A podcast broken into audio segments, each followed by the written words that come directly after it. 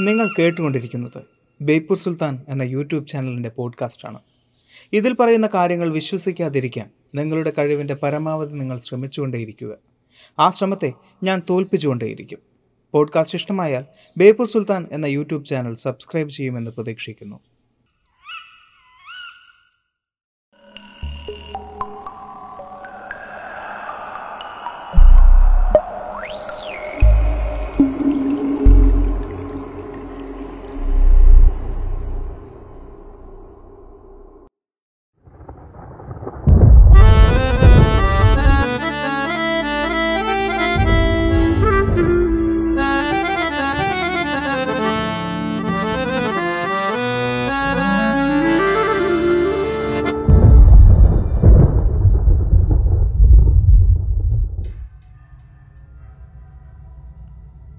ചെറുപ്പം മുതലേ ഒരുപാട് അവിശ്വസനീയമായ കഥകൾ നമ്മൾ കേട്ടിട്ടുണ്ട്.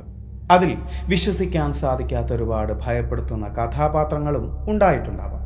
അത്തരത്തിൽ ചില കഥാപാത്രങ്ങൾ പലപ്പോഴും നമുക്ക് മുമ്പിൽ പ്രത്യക്ഷപ്പെട്ടിട്ടുമുണ്ടാവാം. ഇരുട്ടിന്റെ മറവും ഭയത്തിന്റെ തണുപ്പുമാവാം അത്തരം പ്രത്യക്ഷപ്പെടലുകൾക്ക് കാരണം. എന്നാൽ നിങ്ങളൊന്ന് ചിന്തിച്ചു നോക്കൂ. അത്തരത്തിലൊരു കഥാപാത്രം നിങ്ങൾക്ക് മുമ്പിൽ പ്രത്യക്ഷപ്പെട്ട് മാഞ്ഞു പോകുമ്പോൾ അതൊരു സങ്കല്പം മാത്രമായിരുന്നില്ല എന്ന് ബോധ്യപ്പെടുത്തുന്ന ഒരു തെളിവ് അവശേഷിപ്പിച്ചു കൊണ്ടുപോയാലോ ഒരിക്കലും സംഭവിക്കാത്തൊരു കാര്യം എന്നാണ് നിങ്ങൾ ചിന്തിച്ചു തുടങ്ങുന്നത് എങ്കിൽ അങ്ങനെയല്ല. കഥകളിൽ എവിടെയും കേട്ടിട്ടില്ലാത്ത സങ്കല്പങ്ങളിൽ പോലുമില്ലാത്ത ഒരു ഭീകര രൂപത്തെ കണ്ടത് നൂറുകണക്കിന് പേരാണ്. ആ ചുവന്ന കണ്ണുകൾ ചിലപ്പോൾ നമ്മെയും തേടി വരാം കയറിപ്പോരൻ ചങ്ങായിമാരെ ബേപ്പൂർ സുൽത്താന്റെ ദുനിയാവിലേക്ക്.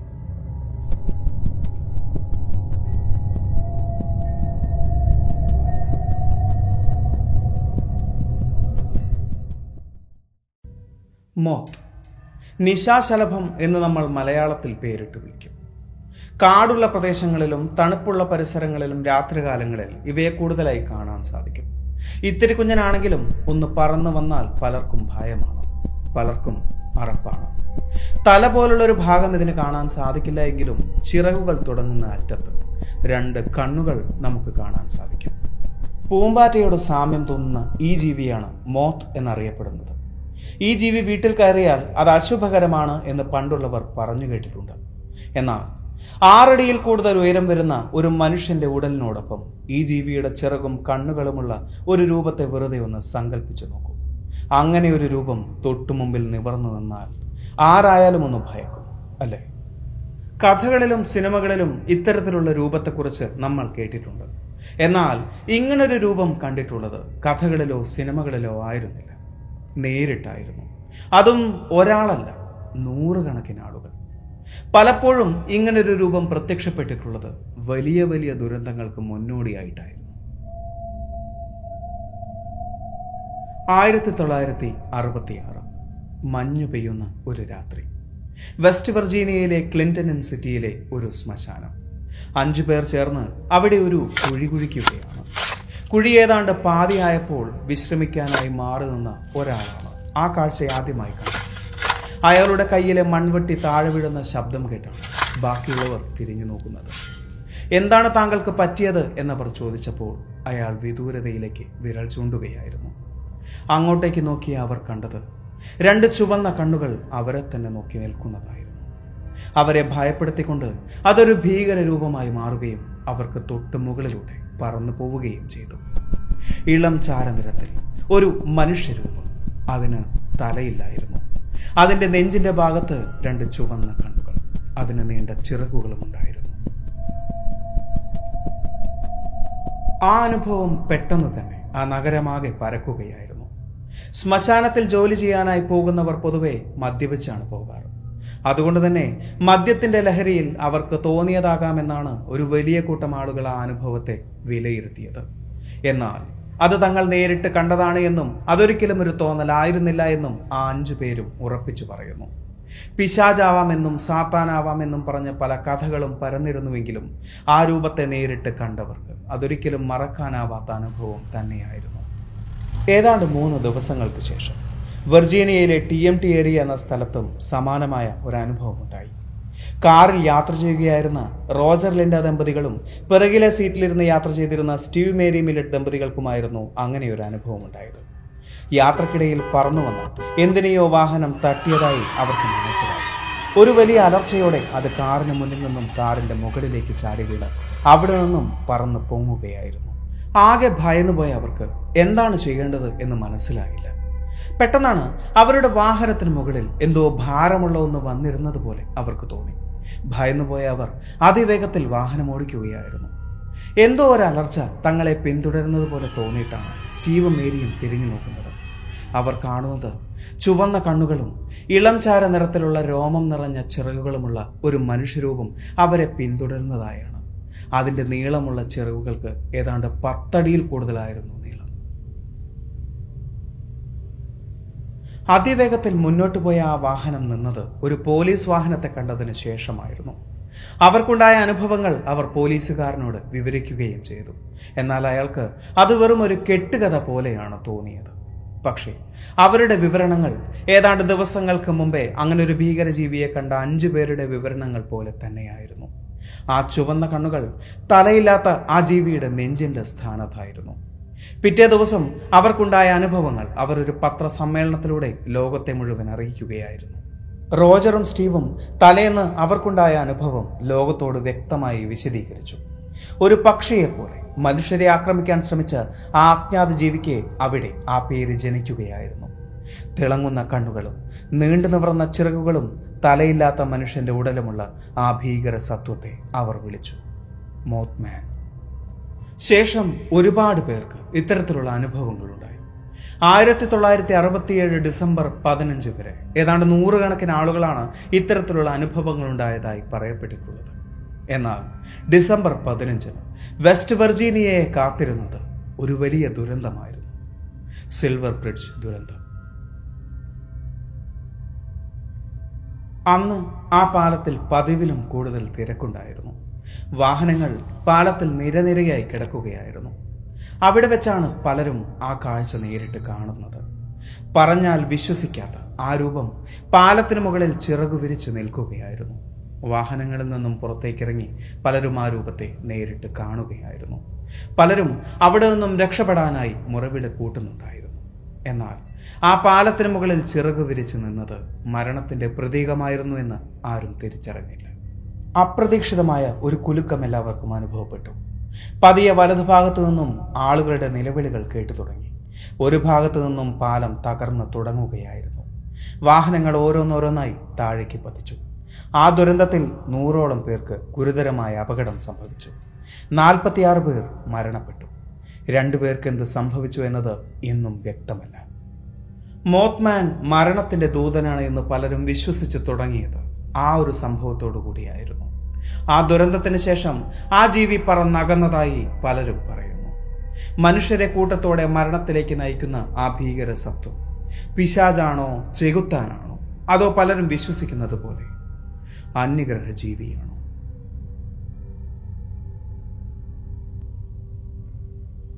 അങ്ങനെ ചിന്തിക്കാനും ഒരു കാരണമുണ്ട്. ആയിരത്തി തൊള്ളായിരത്തി അറുപത്തി ആറിൽ ആദ്യമായി മോത്ത്മാൻ അനുഭവങ്ങൾ ഉണ്ടായവർക്ക് മറ്റു ചില അനുഭവങ്ങൾ കൂടി ഉണ്ടായിട്ടുണ്ട്. ഒറ്റനോട്ടത്തിൽ മനുഷ്യൻ എന്ന് തോന്നുന്നു. എന്നാൽ ഒന്നുകൂടി ശ്രദ്ധിച്ചു നോക്കിയാൽ മനുഷ്യനെ പോലെ എന്ന് തോന്നുന്ന കറുത്ത തൊപ്പിയും കറുത്ത വസ്ത്രവും കറുത്ത കണ്ണടയും ധരിച്ച് പുരുകങ്ങളില്ലാത്ത വെളുത്തു നേർത്ത ചർമ്മമുള്ള ചിലർ അവരെ നേരിട്ട് വന്ന് കണ്ടതായി. മോത്മാൻ അനുഭവങ്ങൾ പുറം ലോകത്തെ അറിയിക്കരുത് എന്ന് ഭീഷണിപ്പെടുത്തിയതായി. സിനിമകളെ നമ്മൾ കാണുന്ന മെൻ ഇൻ ബ്ലാക്ക് കഥാപാത്രങ്ങളെ പോലെ. മെൻ ഇൻ ബ്ലാക്ക് എന്നത് വെറുമൊരു സാങ്കല്പിക സിനിമയാണ് എന്ന് ചിലപ്പോൾ നമുക്ക് തോന്നാം. പക്ഷേ അങ്ങനെയല്ല. ഇത്തരത്തിൽ പല അനുഭവങ്ങളും പലർക്കും ഉണ്ടായതായി റിപ്പോർട്ട് ചെയ്യപ്പെട്ടിട്ടുണ്ട്. കൂടുതലും അന്യഗ്രഹ പേടകങ്ങൾ കണ്ടു എന്ന് അവകാശപ്പെടുന്ന പലരുടെയും കയ്യിൽ നിന്നും തെളിവുകൾ ഇത്തരക്കാർ പിടിച്ചെടുത്തതായി. അത്തരം അനുഭവങ്ങളിൽ നിന്നാണ് അങ്ങനെ ഒരു സിനിമ പോലും ഉണ്ടായിട്ടുള്ളത്. മോത്ത്മാൻ എന്നത് ഒരു സങ്കല്പമല്ല അതൊരു യാഥാർത്ഥ്യമാണ് എന്നും മോത്ത്മാന്റെ ചിറകിലെ തൂവലുകൾ തന്റെ കൈവശമുണ്ട് എന്നും ഒരാൾ അവകാശപ്പെട്ടിരുന്നു. അത് അന്വേഷിച്ച് മേൽ പറഞ്ഞ രൂപത്തിലുള്ള രണ്ടുപേർ അയാളെ ചെന്ന് കണ്ടിരുന്നതായും തൂവലുകൾ കൈമാറണമെന്ന് ഭീഷണിപ്പെടുത്തിയതായും അയാൾ പരാതിപ്പെട്ടിരുന്നു. ആ തൂവലുകൾ കൈമാറിയിട്ടില്ല എങ്കിൽ അയാളുടെ ഭാര്യയുടെ മുഖം എന്നേക്കുമായി വികൃതമാക്കുമെന്നവർ ഭയപ്പെടുത്തിയതായും അത് ഭയന്ന് അയാൾ തൂവലുകൾ കൈമാറിയതായും പറയപ്പെടുന്നു. വെസ്റ്റ് വെർജീനിയയിൽ മോത്ത്മാൻ കഥകൾ പരക്കുന്നതിനു മുമ്പ് ജർമ്മനിയിൽ സമാനമായൊരു അനുഭവം ഉണ്ടായതായി പറയപ്പെടുന്നു. ജർമ്മനിയിലെ ലൂയിസ് എന്തൽ കൽക്കരിഖനിയിലെ തൊഴിലാളികൾക്കാണ് ഇത്തരത്തിൽ ഒരു അനുഭവം ഉണ്ടായത്. കൽക്കരി മാറ്റിയുടെ കറുത്തൊരു വസ്തു അവർ കണ്ടു. പതിയെ അവർക്ക് മനസ്സിലായി അതൊരു ജീവിയാണ്. അത് ചിറകുകൾ പൊതിഞ്ഞ് ഇരിക്കുകയാണ് എന്ന്. ഒരു കല്ലെടുത്ത് അവരതിനെ എറിഞ്ഞു. പതിയെ അത് അനങ്ങുന്നുണ്ടായിരുന്നു. മെല്ലെ അത് ചിറകുകൾ മാറ്റി അവരെ നോക്കി. അവരാകെ ഭയന്നു പോയിരുന്നു ഏതാണ്ട് ഏഴടിയിൽ കൂടുതൽ ഉയരം വരുന്ന തലയില്ലാത്ത ഒരു മനുഷ്യരൂപം. അതിന്റെ നെഞ്ചിലായിരുന്നു ചുവന്ന കണ്ണുകൾ ഉണ്ടായിരുന്നത് പതിയെ വവ്വാലിനോട് സാമ്യം തോന്നുന്ന അതിന്റെ ചിറകുകൾ വിരിച്ച് അത് പറന്നു പോയതായി തൊഴിലാളികൾ പറയുന്നു. ആയിരത്തി തൊള്ളായിരത്തി നാൽപ്പത്തി ഒന്നിലാണ് ഈ ഒരു അനുഭവം സംഭവിക്കുന്നത് എന്നാണ് പറയപ്പെടുന്നത്. അവിശ്വസനീയം എന്ന് പറഞ്ഞ് ഈ ഒരു അനുഭവത്തെ പലരും തള്ളിക്കളയുകയായിരുന്നു. എന്നാൽ ദിവസങ്ങൾക്ക് ശേഷം അവരെ കാത്തിരുന്നത് ഒരു വലിയ ദുരന്തം തന്നെയായിരുന്നു. നാൽപ്പത്തിയൊന്ന് പേർ മരണപ്പെട്ട ഒരു വലിയ സ്ഫോടനമായിരുന്നു ലൂയിസ് എന്തൽ കൽക്കരിഖനിയിൽ സംഭവിച്ചത്. മോത്മാൻ എന്ന പ്രതിഭാസം ദുരന്തം വിതയ്ക്കുന്ന ഒന്നാണ് എന്ന് ഒരുപാട് പേർ ഇന്നും വിശ്വസിക്കുന്നു. ആയിരത്തി തൊള്ളായിരത്തി എഴുപത്തി അഞ്ചിൽ ചൈനയിൽ സംഭവിച്ച ബാങ്കി ഡാം ദുരന്തത്തിനും ആയിരത്തി തൊള്ളായിരത്തി എൺപത്തി ആറിൽ സംഭവിച്ച ചെർണോബിൽ ദുരന്തത്തിനും രണ്ടായിരത്തി പതിനൊന്നിൽ ജപ്പാനിൽ സംഭവിച്ച സുനാമി ദുരന്തത്തിനുമെല്ലാം മുന്നോടിയായി ഇങ്ങനൊരു ജീവിയെ ആകാശത്ത് കണ്ടിരുന്നുവെന്ന് പലരും സാക്ഷ്യപ്പെടുത്തുന്നുണ്ട്. മനുഷ്യർക്ക് ദുരന്തം വിതയ്ക്കുന്നു എന്ന് ആയിരക്കണക്കിന് ആളുകൾ വിശ്വസിക്കുന്ന മോത്ത്മാൻ ഒരു അന്ധവിശ്വാസമാണോ? അതോ യാഥാർത്ഥ്യമാണോ? കേൾക്കുമ്പോൾ ആരും വിശ്വസിച്ചു പോകുന്ന രീതിയിൽ തന്നെയാണ് ഈ കഥയുടെയും പോക്ക്. സ്വാഭാവികമായും ദുരന്തങ്ങൾക്ക് സാക്ഷിയായവരോട് ഇങ്ങനൊരു കാഴ്ച കണ്ടിരുന്നോ എന്ന് ചോദിച്ചാൽ അവർക്കും പറയാനുണ്ടാവും ആകാശത്ത് പറന്നു നടന്നിരുന്ന ഒരു അജ്ഞാത ജീവിയെക്കുറിച്ച്. യഥാർത്ഥത്തിൽ ഇങ്ങനൊരു ദുരന്ത ജീവി നമ്മെ നിരീക്ഷിച്ചുകൊണ്ട് പറക്കുന്നുണ്ടാവും. കാലങ്ങളായി പ്രചരിച്ചുകൊണ്ടിരിക്കുന്ന മോത്മാനെ കുറിച്ചുള്ള കഥകളാണ് തൊട്ടു മുമ്പേ ഞാൻ പറഞ്ഞത്. ഇനി അതിന്റെ യാഥാർത്ഥ്യം എന്താണ് എന്ന് നമുക്കൊന്ന് പരിശോധിച്ച് നോക്കാം.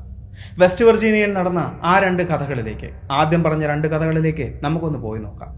ശ്മശാനത്തിൽ കുഴിച്ചുകൊണ്ടിരിക്കവേ അസാമാന്യമായ വലുപ്പമുള്ള ഒരു പറക്കുന്ന ജീവിയെ കണ്ട അഞ്ചു പേർ. കാറിൽ യാത്ര ചെയ്തുകൊണ്ടിരുന്ന രണ്ട് ദമ്പതികൾ. അവരെ എന്തോ ഒരു ജീവി വന്ന് ഇടിച്ചതായും പിന്തുടർന്നതായും അവർ പറയുന്നു. വൈൽഡ് ലൈഫ് ബയോളജിസ്റ്റായ റോബർട്ട് എൽ സ്മിത്ത് ഈ അനുഭവങ്ങളും സാഹചര്യങ്ങളും ചേർത്തുള്ള അന്വേഷണത്തിൽ കണ്ടെത്തിയത്. ആ ജീവി നിവർന്നു നിന്നാൽ മനുഷ്യനോളം പൊക്കം വരുന്ന സാൻഹിൽ ക്രെയിൻസ് എന്ന കൊക്ക് വർഗത്തിൽപ്പെട്ട പക്ഷിയാകാം എന്നാണ്. അതല്ല എങ്കിൽ ബ്ലാക്ക് ഇസ്റ്റൻ ഫിഷ് ഓൾ എന്ന കൂറ്റൻ മൂങ്ങയാവാനുള്ള സാധ്യതയും തള്ളിക്കളയാൻ സാധിക്കില്ല എന്ന് അദ്ദേഹം പറയുന്നു. ഇരുട്ടത്ത് കാറിന്റെ വെളിച്ചത്തിൽ നിയന്ത്രണം വിട്ടുപോയ ബ്ലാക്ക് ഇസ്റ്റൺ ഓൾ ചിലപ്പോൾ വന്ന് ഇടിച്ചതാകാം. അതിന്റെ ചിറകുകൾ നിവർത്തിയാൽ ഏതാണ്ട് ഏഴടിയിൽ കൂടുതൽ നീളം വരും. അതിന്റെ കണ്ണുകൾക്ക് ചുറ്റുമുള്ള ബ്ലഡ് വെയിൻസ് അതിന്റെ കണ്ണുകൾക്ക് ചുവന്ന തിളക്കവും നൽകും. അതിന്റെ നഖങ്ങൾ കൊണ്ടുണ്ടായ പാടും ഭയവും ഉണ്ടാക്കിയ ഒരു തോന്നലാകാം ചിലപ്പോൾ മോത്ത്മാൻ അപ്പോൾ ജർമ്മനിയിലെ കൽക്കരി ഖനയിലെ തൊഴിലാളികൾ കണ്ടതോ അതേക്കുറിച്ചും അന്വേഷിച്ചു. പക്ഷേ വ്യക്തമായ തെളിവുകൾ ഒന്നും തന്നെ ലഭിച്ചിട്ടില്ല. അതുകൊണ്ട് തന്നെ അത് ചിലപ്പോൾ വെറും ഒരു കഥ മാത്രമായിരിക്കാം. പിന്നെ ലൂയിസ് എന്തൽ കൽക്കരി ഖനി പലപ്പോഴും സ്ഫോടനങ്ങൾ സംഭവിച്ചിട്ടുള്ള ഒരു ഖനിയാണത്. നൂറുകണക്കിന് ആളുകൾ അവിടെ മരണപ്പെട്ടിട്ടുമുണ്ട്. രണ്ടായിരത്തി അഞ്ചിൽ അത് പൂട്ടിക്കെട്ടുകയായിരുന്നു. മോത്മാൻ എന്ന സങ്കല്പം ദുരന്തങ്ങളുടെ ദുശകനമാണ് എന്ന് കണ്ടെത്തിയതിനെ തുടർന്ന് ആളുകൾ മെനഞ്ഞെടുത്ത കഥകളായിരിക്കാം ചിലപ്പോൾ ഇതെല്ലാം. ഏതാണ്ട് അൻപത് വർഷം പഴക്കമുള്ളപ്പോഴാണ് സിൽവർ ബ്രിഡ്ജ് തകരുന്നത്. ആ തകർച്ചയ്ക്ക് കാരണം മോത്മാൻ ആയിരുന്നു എന്ന ആരുടെയോ സങ്കല്പമായിരുന്നു. അത് കേട്ടുനിന്നവർ അത് ഏറ്റുപറഞ്ഞതുമാവാം. അമിതഭാരവും കാലപ്പഴക്കവുമായിരുന്നു ആ പാലം തകർന്നു പതിക്കാനുള്ള കാരണമെന്ന് കണ്ടെത്തിയിട്ടുണ്ട്. നല്ലൊരു കാര്യത്തിന് ഇറങ്ങുമ്പോൾ ഒരു പൂച്ച വട്ടം ചാടി എന്നിരിക്കും. അത് സംഭവിച്ചിട്ടില്ല എങ്കിൽ പഴിയെല്ലാം പൂച്ചയുടെ തലയിൽ കൊടുക്കുന്ന നമ്മൾ ഇത്തരത്തിൽ ഒരു അന്ധവിശ്വാസം കിട്ടിയാൽ അത് വെറുതെ വിടുമോ? ദുരന്തങ്ങൾക്ക് തൊട്ട് മുമ്പ് മോത്മാനെ കാണുന്നു എന്നൊരു സങ്കല്പമുണ്ടെങ്കിൽ ഇതിനു മുമ്പേ സംഭവിച്ച എല്ലാ ദുരന്തങ്ങൾക്ക് മുമ്പിലും അങ്ങനൊരു കാരണമുണ്ടാകാം എന്ന് അന്വേഷിച്ചിറങ്ങുന്നവർ മെനഞ്ഞെടുത്ത കഥകളായിരിക്കാം. മേൽ പറഞ്ഞതല്ല.